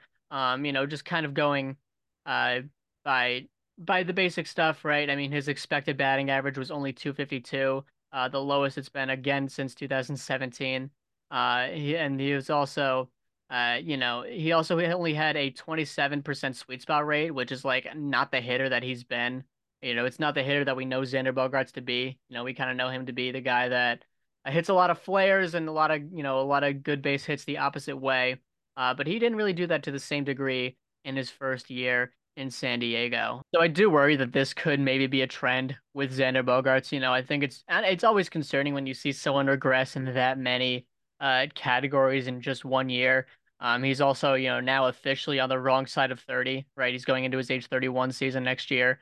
Um, and by all means, he could bring, bring it back in twenty twenty-four, but Uh, you know, I think the shortstop is a very strong position, and given what we saw with Xander Bogaerts last year, I think it's fair to say that there are six shortstops ahead of him. Yeah, Z- Xander Bogaerts, I've always found it weird to evaluate him because, you know, he all of a sudden had a defensive renaissance, like in the middle of career, which is very rare. And then, um, and he just always outperforms his expected numbers. But yeah, he's, he's very, he's a very interesting, uh, Very interesting player. Um, my number six is Trey Turner, um, who was I, I was very high on last year. Um, I thought he was a top five player in the game. Um, he unfortunately was not. Um, but uh, yeah, I think based on the way he closed out last year, I mean, still a still a very, very good player. Oh, over the last two years, just looking at the long-term scale, he has a one eighteen O P S plus, the fifth most F W A R among shortstops, and the second most B S R among shortstops. That's base running runs, counts for stolen bases, extra base taken, and just how often you get you get yourself out on the bases.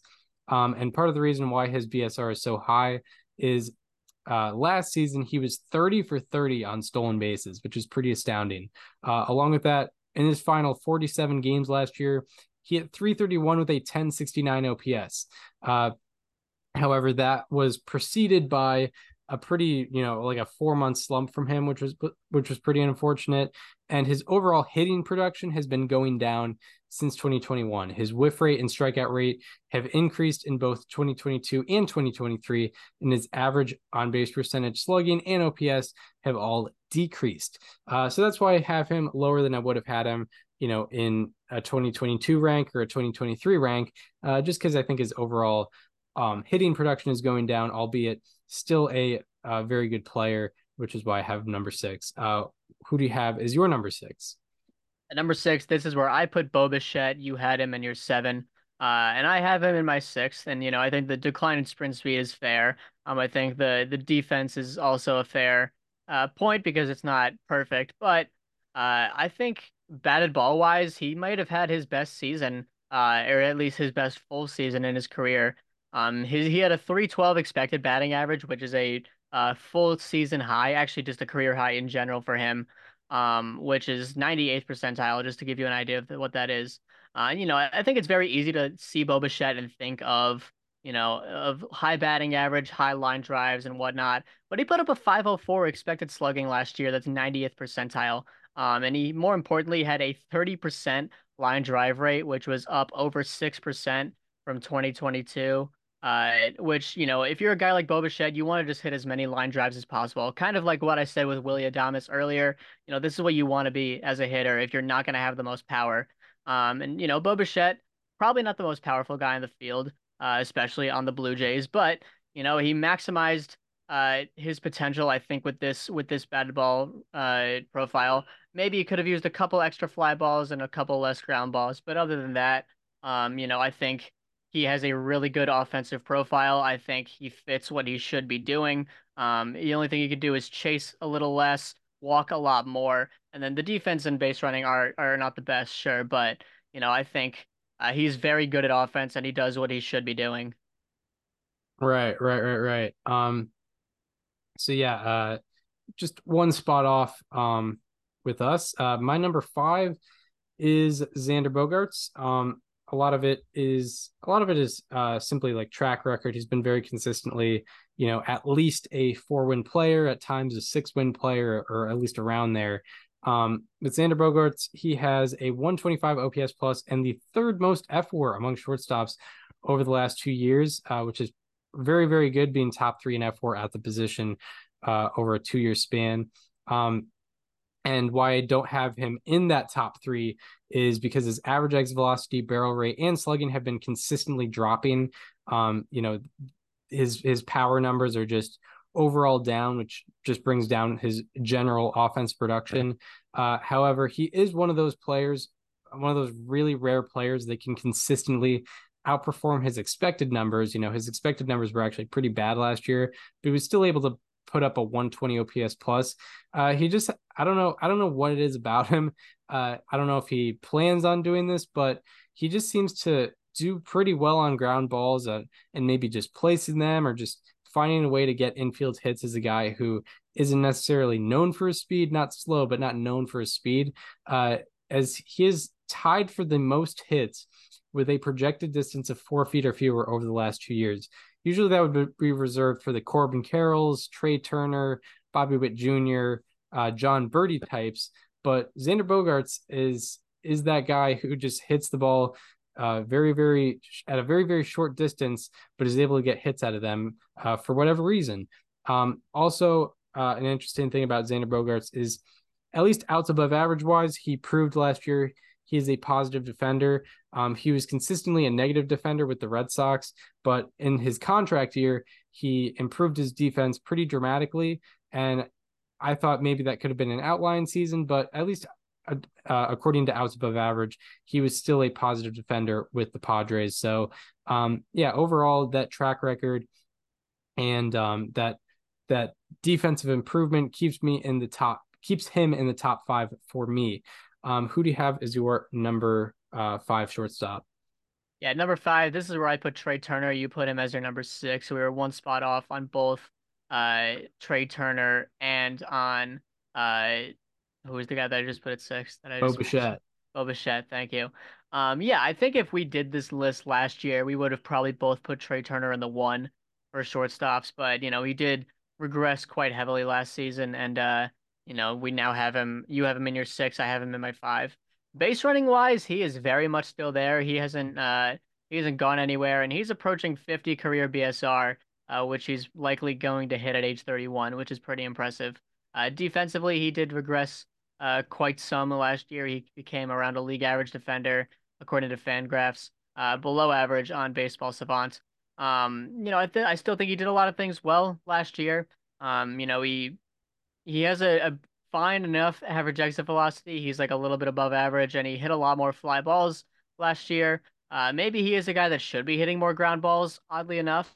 You know, it's hard to say that about people, but you know, for a guy that hit a lot more fly balls, he also hit a lot more balls straight away. That's not a good combo, like I mentioned earlier. He went from having a forty-one point four percent pull rate in twenty twenty-two to a, to a thirty-five point a nine percent pull rate in twenty twenty-three, and his straightaway percentage went from thirty-four point seven percent to forty point six percent. So certainly uh, there's a lot to be desired in his batted ball placement to go along with his batted ball profile. Um, but, you know, I still think he's very good. You know, I mean, he's uh, stayed right around, right around where he was in twenty twenty-two in terms of expected slugging, expected batting average, hard hit rate, exit velocity, um, walk rate. His strikeout rate did go up a couple points, but Uh, you know, overall, he's still there in a lot of components. And I think he finished strong last year, like you mentioned.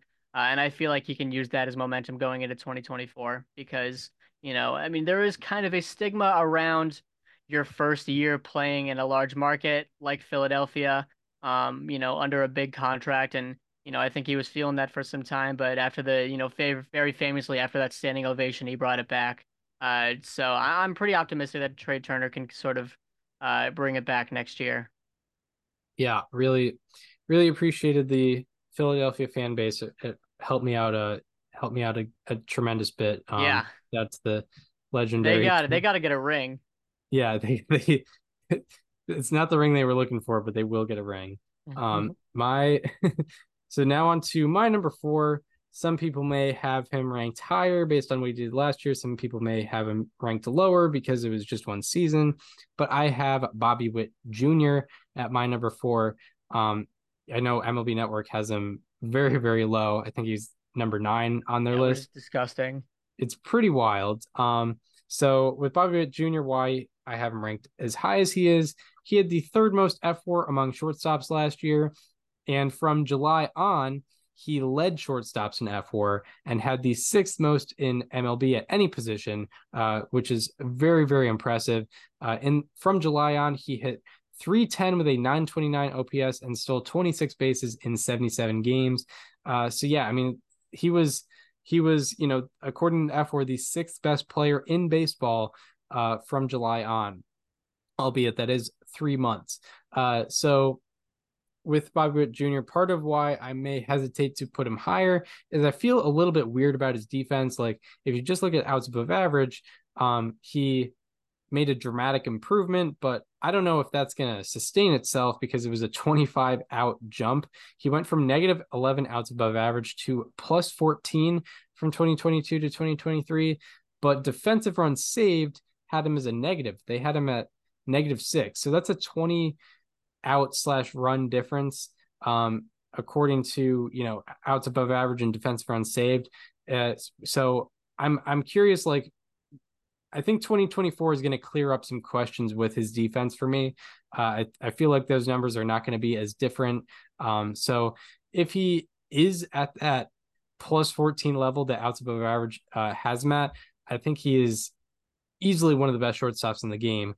Um, just have to make sure that that, Uh, sustains itself uh, before I put him any higher. So yeah, Bobby Witt Junior is my number four. Who do you have as your number four? Uh, my number four, I have a guy that, uh, you know, unlike Trey Turner, uh, was absolutely phenomenal in the first year of his big contract. Talking about Dansby Swanson, who put up an excellent season for the Cubs, a four point nine uh, FanGraphs wins above replacement. You know, he had a random defensive jump in twenty twenty-two. And I think a lot of people were figuring, all right, contract year fluke. Uh, and no, he, he did the exact same thing in two thousand twenty-three. He put up twenty point three defensive runs above average. He put up nineteen outs above average, which was, I think, like the second most behind Brenton Doyle in the entire major leagues uh, or something like that. So, I mean, an absolutely phenomenal defensive season from Dansby Swanson. Um, and in terms of offense, you know, I mean, I think the funny thing about him is, like, he might be the most average guy uh, offensively in terms of batted ball profile. The M L B average ground ball rate is forty-four point six percent. His last year was forty-four point one percent. The average uh, fly ball rate is twenty-three point five percent. His was twenty-two point, twenty-five point two percent. The average uh, line drive rate is twenty-four point nine percent. His was twenty-four point two percent. And the average pop fly rate is seven percent. His was six point five percent. So he's very, uh, very average on the, uh, on the batted ball metrics.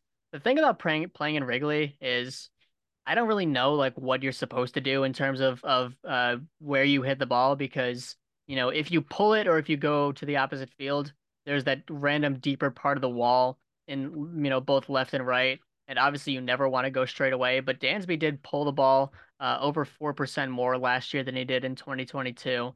Uh, and it resulted in some high expected slugging numbers um, compared to where he actually was, but in expected batting average, he was pretty similar. Um, in terms of, you know, striking out, he did do that uh, quite a bit, but he actually does that. You know, he's kind of always been a high strikeout guy. He did walk a lot more last year than he has in the past, which I like. Uh, but overall, you know, I mean, he's been somewhat average offensively throughout much of his career, but he's been a standout defensively, and he's also been a very consistent standout on the bases, at least three B S R in every season, including twenty twenty, uh, since two thousand eighteen. So I have Dansby Swanson in my four. Yeah, for sure. Uh, yeah, Wrigley can be pretty weird, and Um, it's it's good for hitters to hit it in that blurred line of like pulled slash straight away, like that left center field, right yeah. center field, because some of those might be considered straight away, which is actually like, okay, it might be good to hit it straight away here because that's technically, it's, it's like three sixty-eight to left center, which is like very, very uh, short. Um, there's a lot of, there's there were a couple home runs that we watched where it was like home run in one out of thirty ballparks, and that one ballpark is is Wrigley Field. Um, so yeah, the, the, the, you know, it's a, it's a one hundred ten year old ballpark now. So yeah, things can get pretty, pretty weird, but, uh, Dansby Swanson is my number three on this list. Uh, just, uh, a lot of it is, is partially due to track record. And, you know, like that, that twenty twenty-three kind of confirmed like, okay, this guy guy is a really, really good shortstop. You know, I was actually kind of, uh, critical of, um, of fans being angry that the Red Sox didn't get uh, Dansby Swanson, because I thought that was kind of a fluke fluke year in twenty twenty-two, but uh, he ended up getting another another four-win season, almost five-win season uh, this past year. And uh, in the last two seasons, he leads all players in defensive runs above average and outs above average, and also has a one oh six O P S plus and a fifty-six percent extra base taken rate. Uh, that's pretty phenomenal. That's uh, fourteen percentage points above the twenty twenty-three M L B league average. Um, that leads to him having the second most F W A R among shortstops since twenty twenty-two. Uh, so yeah, I, I think he's been, he obviously he's been a phenomenal, phenomenal defender, while being an above average hitter and very, very good base runner.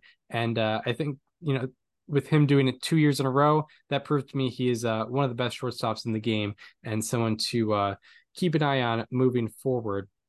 Uh, so, yeah, now who is your number three?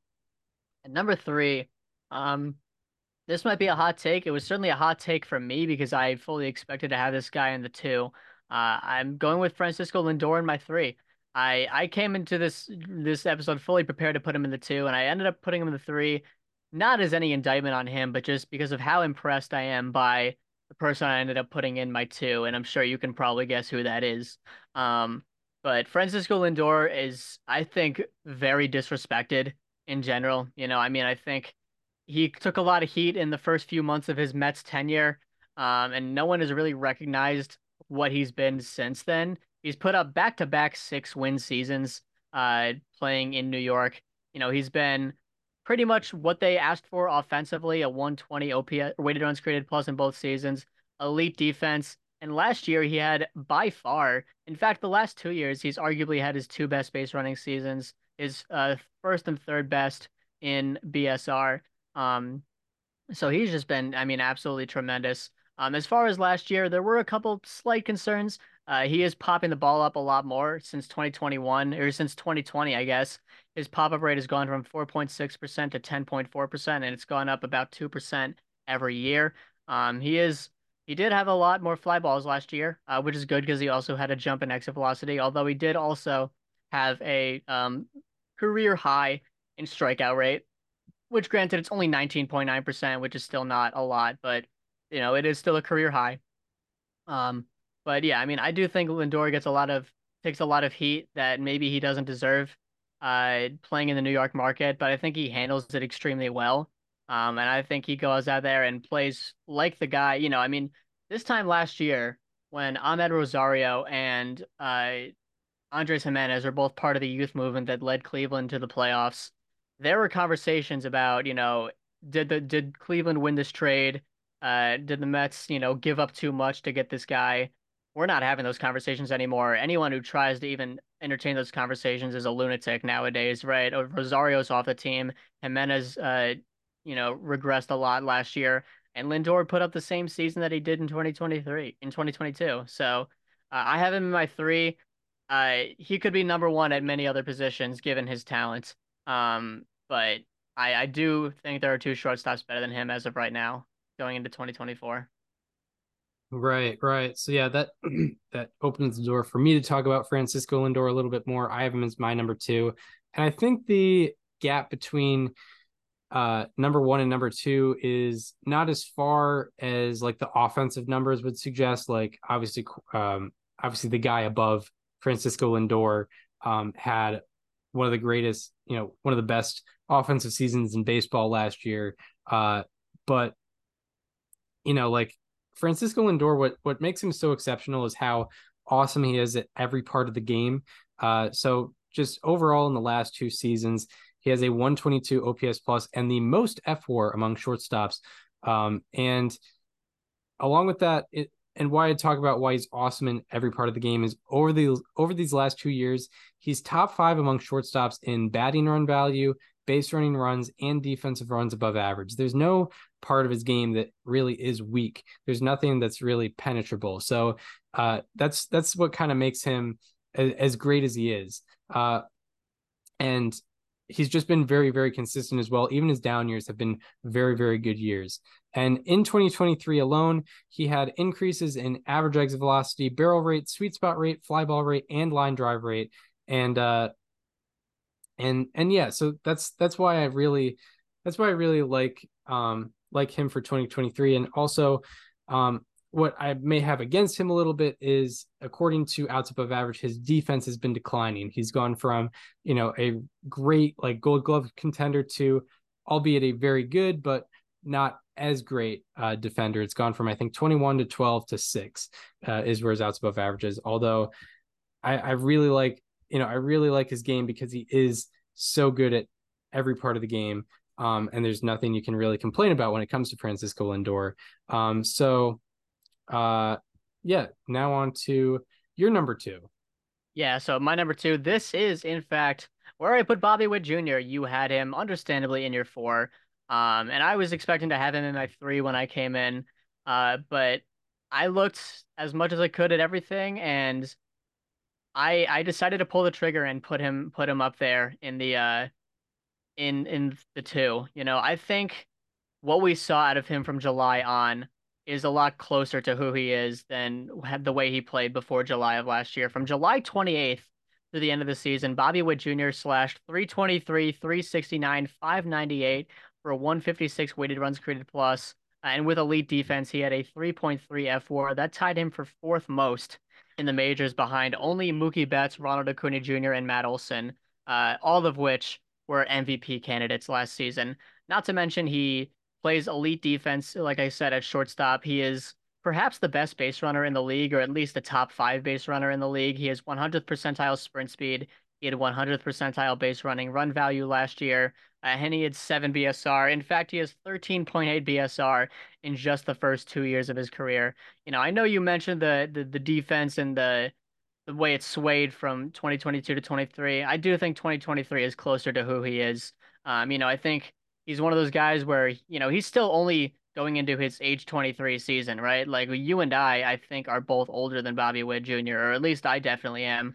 Uh, you know, I was a senior in high school when he was a senior in high school, and I remember watching uh, a video that, like, M L B Network did with him before the draft. Um, and, you know, that wasn't that long ago at this point. So, uh, you know, he took some time to adjust, but I feel like he's there now. Um, the one thing that he really struggled to do before July of Uh, this year was hit fastballs, right? He hit two twenty-seven with a four oh two slugging percentage against fourteen fastballs in twenty twenty-two. And overall this year, he hit two sixty-two with a five twenty-four slugging, which isn't, which is pretty good, but definitely there's a lot better. From July twenty-eighth on, like I mentioned, he hit three seventeen and slugged six ninety-eight against four seam fastballs. Uh, so I feel like there's a lot of improvement coming with Bobby Witt Junior this year. I think he's going to be an M V P candidate coming into this season. And I think that this is going to be the true breakout of Bobby Witt Junior coming in twenty twenty-four, and I have him in my two. Yeah, yeah, it's a a, a good a good uh, Bobby Witt Junior campaign little campaign speech there. Um, it, I I think you're I think that's kind of that's that's you're you're almost selling me there. Like that was that yeah. was really well well put. Listen, together. Like I said, I was I came into this episode ready to put him in the three behind Lindor, uh, and like I said, I did put Lindor in the three, and that is not a knock on him. I was just so impressed with my research on Bobby Witt Junior that I kind of talked myself into it. Yeah, yeah, for sure. Um, so yeah, now on to the number one shortstop. Uh, I imagine we both have him here, but uh, yeah, it's Corey Seager. Um, and and yeah, a lot of this just has to do with a crazy jump in production and how awesome he was last year. Most of these guys um, on the list, I'm judging on a two year scale. Um, and I kind of am with Corey Seager as well, but there's just a lot of reasons to suggest why he's going to continue his excellence from twenty twenty-three to twenty twenty-four. Um, so yeah, last year he was second among all hitters in slugging and O P S, and he was ninety-eighth or ninety-ninth percentile in all expected categories. Uh, he had eighteen more batting run value than the next best shortstop, according to FanGraphs, and he was also positive in outs above average and defensive runs saved. Only thing you can really com- uh, complain about is the base running. I think that was maybe a little bit of an outlying season. I don't know what was going on there. He did have a hamstring issue. I'm hoping that's not necessarily going to linger, um, but it didn't. It obviously didn't have any effect on his hitting, uh, as he had a, I think it was a ten thirteen O P S or something like that. Um, O P S plus uh, in the either upper one sixties or low one seventies, uh, and was so much, so much better than the next best uh, hitting shortstop that I have to put him as my number one. Um, and, uh, and, and yeah, I mean, the underlying stuff just matches up. His a- average exit velocity and barrel rate were also astounding. Like, it was very comparative to the Shohei Ohtani's and Aaron Judges of the world, which obviously puts you very, very, um, in a very, very high regard. Um, so yeah, who is your, who's your number one? Yeah. I mean, my number one, of course, is also Corey Seager. You know, in, in the age of guys like Shohei Ohtani and, and Aaron Judge with the run he went on in twenty twenty-two, he had one of those, in a normal year, he would have won M V P type seasons. People said it with, with Vlad Junior in twenty twenty-one. Uh, and I feel like Corey Seager had one of those in twenty twenty-three, even with, you know, some missed time due to injury. Uh, he still put up a one sixty-nine weighted runs created plus, like you mentioned, a ten thirteen O P S. And it really felt like the season that we've been waiting for Corey Seager to have for years now, because he's had some excellent offensive spurts uh, in otherwise injury-riddled seasons. You could point to a one forty-nine. Uh, well, this wasn't an injury-riddled season, but you could point to a one forty-nine weighted runs created plus in twenty twenty. You could point to his one forty-six weighted runs created plus in twenty twenty-one heading into his contract. To a degree, you could even point to his uh, one seventy-five weighted runs created plus in twenty fifteen, where he was a September call-up. Uh, you know, and it, we, we've all, I felt like we've all been waiting for the season where Corey Seager puts it all together. He keeps up this offensive pace, and he's able to stay on the field for most of the season. And he stayed on the field enough to qualify, right? He played one nineteen games, had five thirty-six plate appearances, which is not necessarily a full season, but it's, you know, it is enough to qualify for the batting title. And like you mentioned, all of the batted ball metrics, it lines up. A ninety-three point three mile per hour average exit velocity, the highest in any season throughout his career. A thirty-eight percent sweet spot rate, which is elite, uh, right? Good enough for eighty-ninth percentile. Uh, he hits the ball hard. He lifts it at a good rate. You know, a twenty-nine percent fly ball rate in Texas, especially, is good. A twenty-seven percent line drive rate. Uh, he also just hits every pitch so well. How about, uh, you know, a three oh six average and a six nineteen a slug on four-seam fastballs with even better expected numbers. And then going into run value per one hundred, two point seven against sliders, two point seven against changeups, two point seven against sinkers, four point seven against curveballs, three point seven against cutters. You can't really beat this guy with anything. Uh, you know, he, he hits in every location. He hits every pitch type. Uh, he is one of the most consistent hitters throughout the league. And like I said, you can't beat him on anything. Uh, he only strikes out sixteen point four percent of the time. That's when he did last year. And he's lived under twenty percent and in many seasons under fifteen percent or around the fifteen percent marker in strikeout rate uh, for every season. He's been in the top ten percent of the league uh, in expected slugging every year since two thousand twenty. Same with expected batting average. Same with expected WOBA. Uh, and yeah, we finally got to see it all put together last season. And I feel like we've been waiting to say this for a few years, but Corey Seager is the number one shortstop in baseball. Yeah, for sure, for sure. The, with the with the batted ball metrics as good as they were, like it, as I said, it's it's comparative to Judge, Ohtani, Yordan Alvarez, and that's while being a positive defender at the shortstop position. That's yeah, pretty unbelievable. And um, to go with that, like uh, if you, I. I calculated it yesterday, like his F four over six hundred fifty plate appearances would have been seven point four, um, which is an excellent, obviously M V P caliber season. And, um, you know, he has had his, his injury history, but part of that has just been bad luck. Like uh, in twenty twenty-one, he was out because he got hit hit on the wrist with a fastball, and that took him out for, I think, like six weeks or something like that.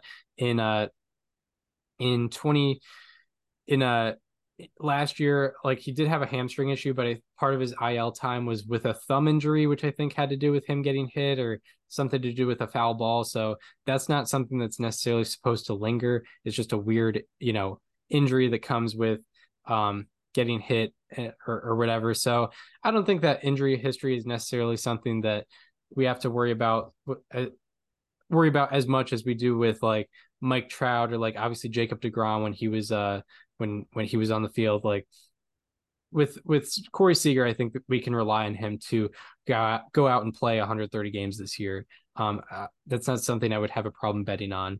So um, so yeah, um, I. I expect more things. Maybe even, you know, he could get that home run total to to forty this year. Like there's, there's a lot to be excited about with Corey Seager. Um, but yeah, that shall do it for the rankings. Now we will get into the ten through one of, uh, of the list. Uh, do you want to, you want to go over your ten through one um, for the shortstop position?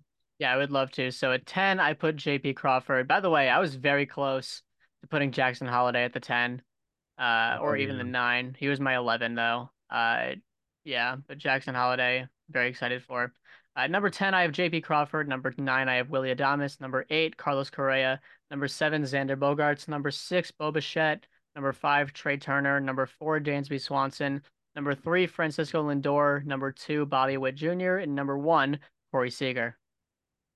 Right, yeah, like first base, the same ten, but um, in, in fairly different orders this yeah. this time around. Um, I think we we made yeah we did like... we did have quite a lot of discrepancies in the order. I think the only ones we agreed on were one and nine. Um, yeah, yeah, yeah, yeah. That's correct. Wow. Um, so yeah, my number ten was Carlos Correa. Number nine was uh, Willie Adames. Eight, J P Crawford. Seven, Bo Bichette. Six, Trey Turner. Five, Xander Bogaerts. Four, Bobby Witt Junior Three, Dansby Swanson. Two, Francisco Lindor. And one, Corey Seager. All right. So, yeah, that shall do it for uh, this week's positional rankings and this edition of Above Replacement Radio. Um, we hope you enjoyed this one. If you are listening on Apple Podcasts or Spotify and want to watch the conversation as it happens, go to the YouTube channel. It is called Above Replacement Radio. We have playlists for uh, both the Uh, p- all the positional rankings individually, as well as uh, Hall of Fame bubble case breakdowns, guest interviews, and also shout out to the baseball history series, of course, oh, uh, nice. Where we have a playlist for that. Um, and then uh, follow us on social media. Follow me on Twitter at Chris underscore Gianta. Follow Daniel on both Twitter and Instagram at Daniel underscore Curran, and follow the show Instagram at Above Replacement Radio for all the show needs. Uh, we hope you enjoyed this one, and we hope to see you next time, where we will be ranking the top ten relief pitchers and second basemen for twenty twenty-four. We will see you then. This conversation. This conversation is over. Is over.